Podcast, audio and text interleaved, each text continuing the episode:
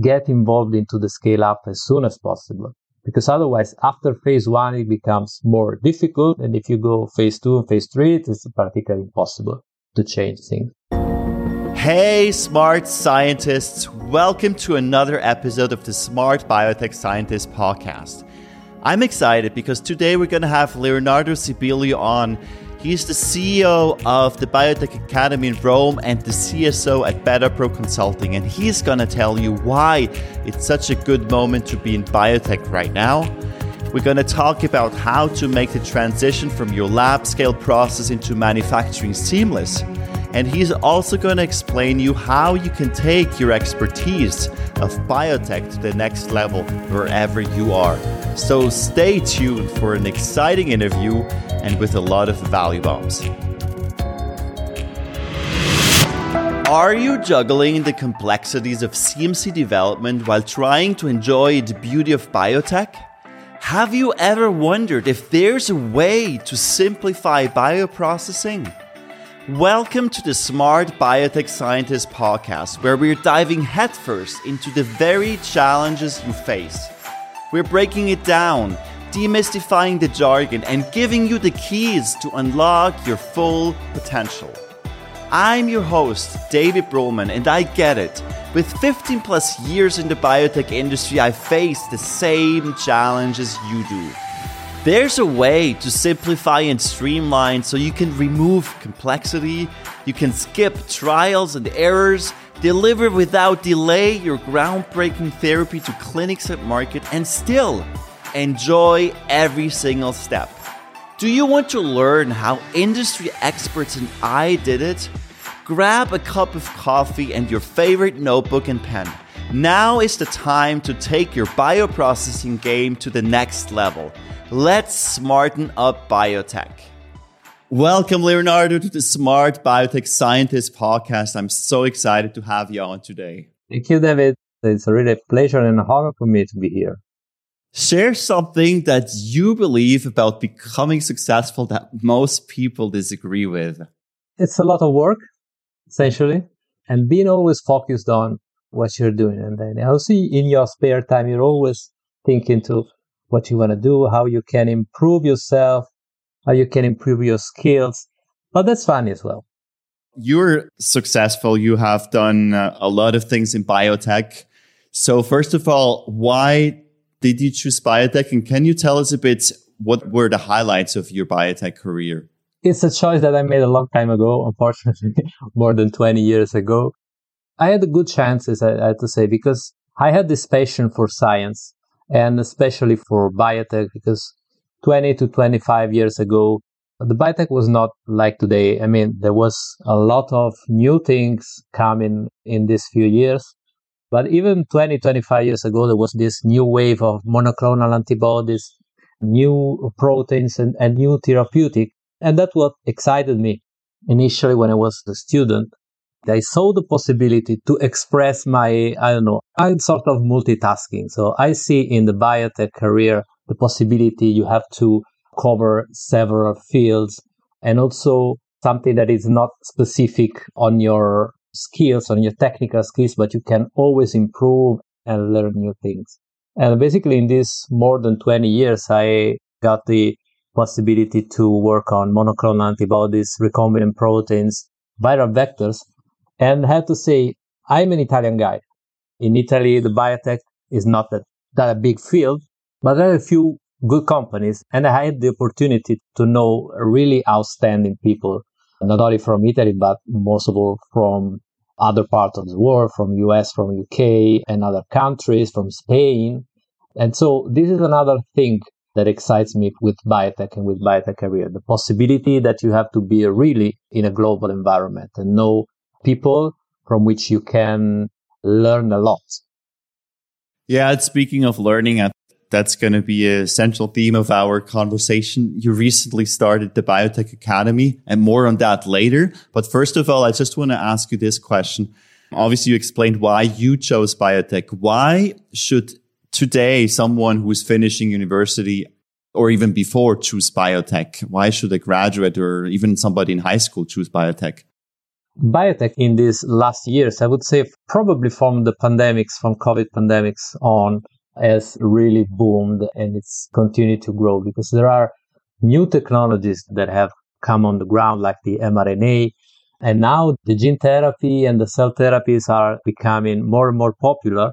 And I believe that in a few years, some genetic diseases could be completely cured by gene therapy. And also tumors can be attacked with new technologies like mRNA vaccines or cell therapy. So I believe this is a, really an exciting moment for the biotech. And I invite all of the graduates in science and uh, applied science to get into the biotech because it's really an exciting moment.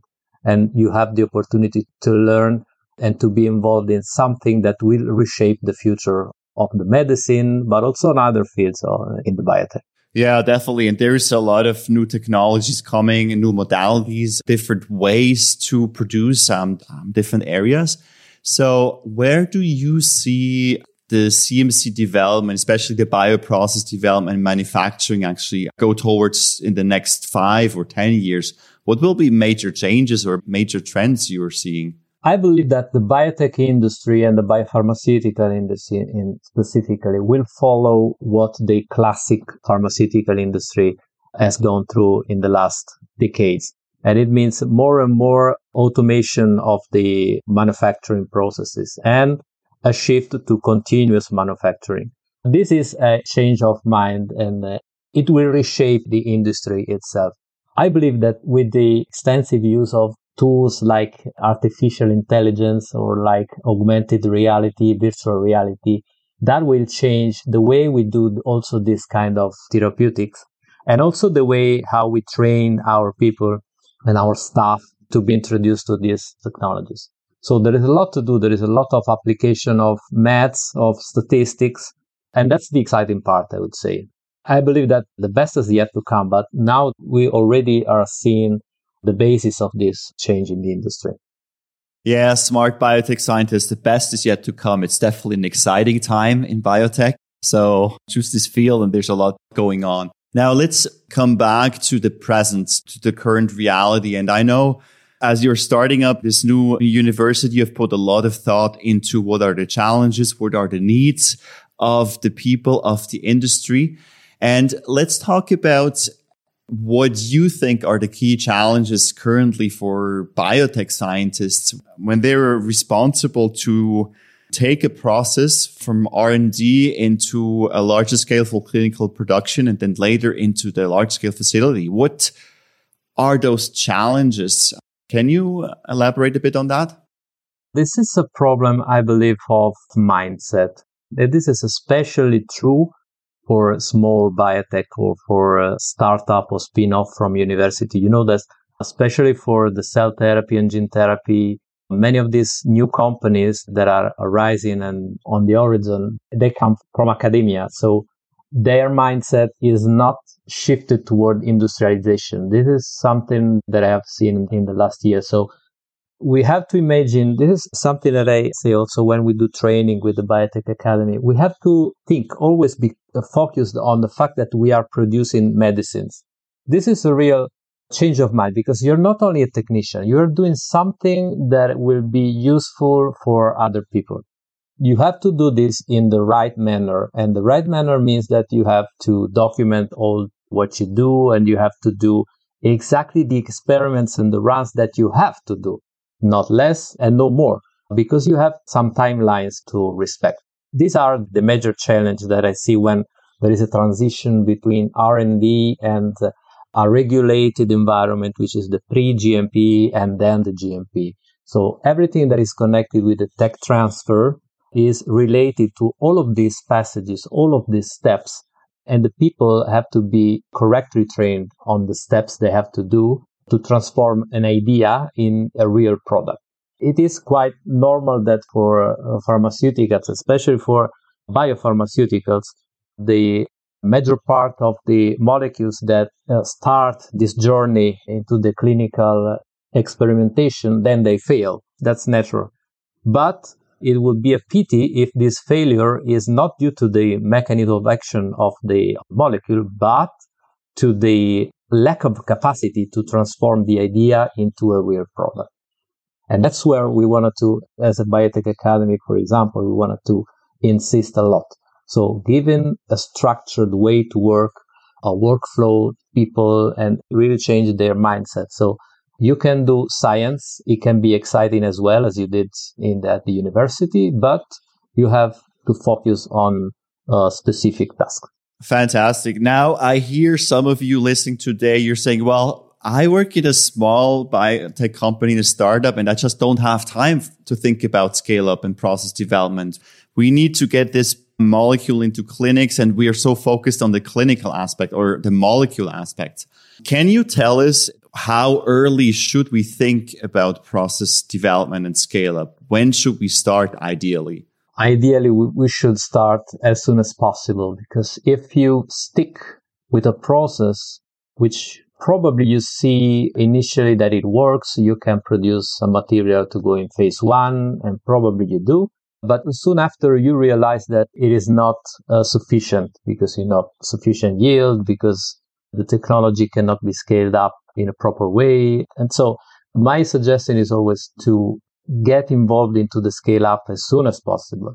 Because otherwise, after phase one, it becomes more difficult. And if you go phase two and phase three, it is practically impossible to change things. Yeah, absolutely. This is good advice. Thank you for stressing it. Start as early as you can. It's time well invested. It's money well invested. It saves you from a lot of headaches later down the road if you start early. now, scaling up, and this is from my own experience, scaling up can be a daunting task. It can be a difficult task. You have a lot of surprises. It's a complex project. Let's become very practical now. Leonardo, can you break down to some actionable steps how we can make the transition from small scale to large scale seamless? I believe what you need is a working plan.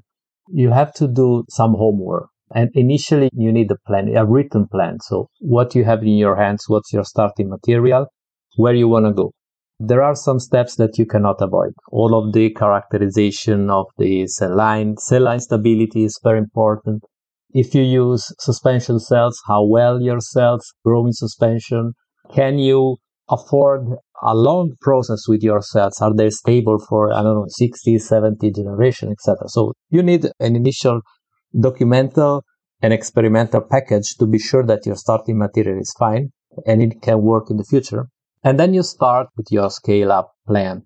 Ideally, I see that if you have high throughput capacity, this is the right way to start because you can do with, with few experiments, you can obtain a lot of results and you need internal capacity to elaborate this data. So my suggestion is always, if you don't have it internally, to have a good consultant, one or two consultants with experience in this field that can drive you through the journey. And then another important thing is to document, document, document everything. I've seen that sometimes the reports are overlooked, but the reports are very important. They are paramount. You cannot skip reports on everything you do because when you will file your IND or IMPD, you will have to reference. And if you have not written, the work accumulates. And if you haven't done the things correctly, it will be more and more difficult than to retrieve the information and to write the story of your process. Yeah, absolutely. And are there any maybe tools people can rely on or like a methodology or strategy they could use to make this process it, it's a bit more standardized i'm sure there's must be some resources out there or something i'm not an expert in lean six sigma or something related to this part but i'm working currently with some project with other consultants that are very expert on this so and I'm learning. I'm still learning. That's the other interesting thing. Uh, you never stop learning. So there are some good tools I don't know, SIPOC maps, sw- uh, swim lanes, or anything like this. But many times we use Excel spreadsheets. Uh, it's normally the workhorse in the lab. I think there are good visual tools to be used and that can be useful for this. But the important thing is, regardless the tool that you use, that you have an ordered way and a structured way to archive your documents and your data. For sure, there are good tools on the web, on the market, and, and even free of charge. they're useful. I'm not a very big expert in this. I've used a lot of manual things. I come from the old school, so I write a lot, write a lot of reports, a lot of plots and graphs. Uh, something I've been using in the last year is tools like R or Python. They are relatively easy to understand and relatively easy to use, and you can do uh, stuff that are a bit more complicated and also give you a better visual that data visualization rather than Excel, for example. So that's what I encourage to use. Spend a little bit of time in learning R, for example. I think is very useful. Stay tuned for part two of this interview where we're going to look at the training. Leonardo is going to explain you how you can get started and how you can do this the best way. And we're going to look at the needs of the industry, what are the training needs, and you're going to get a very practical step by step process so you can elevate your knowledge to the next level. So stay tuned for part two, dropping on Thursday. Thank you for tuning in. All right, smart scientists. That's all for today on the Smart Biotech Scientist podcast. Thank you for tuning in and joining us on your journey to bioprocess mastery. If you enjoyed this episode, please leave a review on Apple Podcasts or your favorite podcast platform. By doing so, we can empower more scientists like you. For additional bioprocessing tips, visit us at smartbiotechscientist.com. Stay tuned for more inspiring biotech insights in our next episode. Until then, let's continue to smarten up biotech.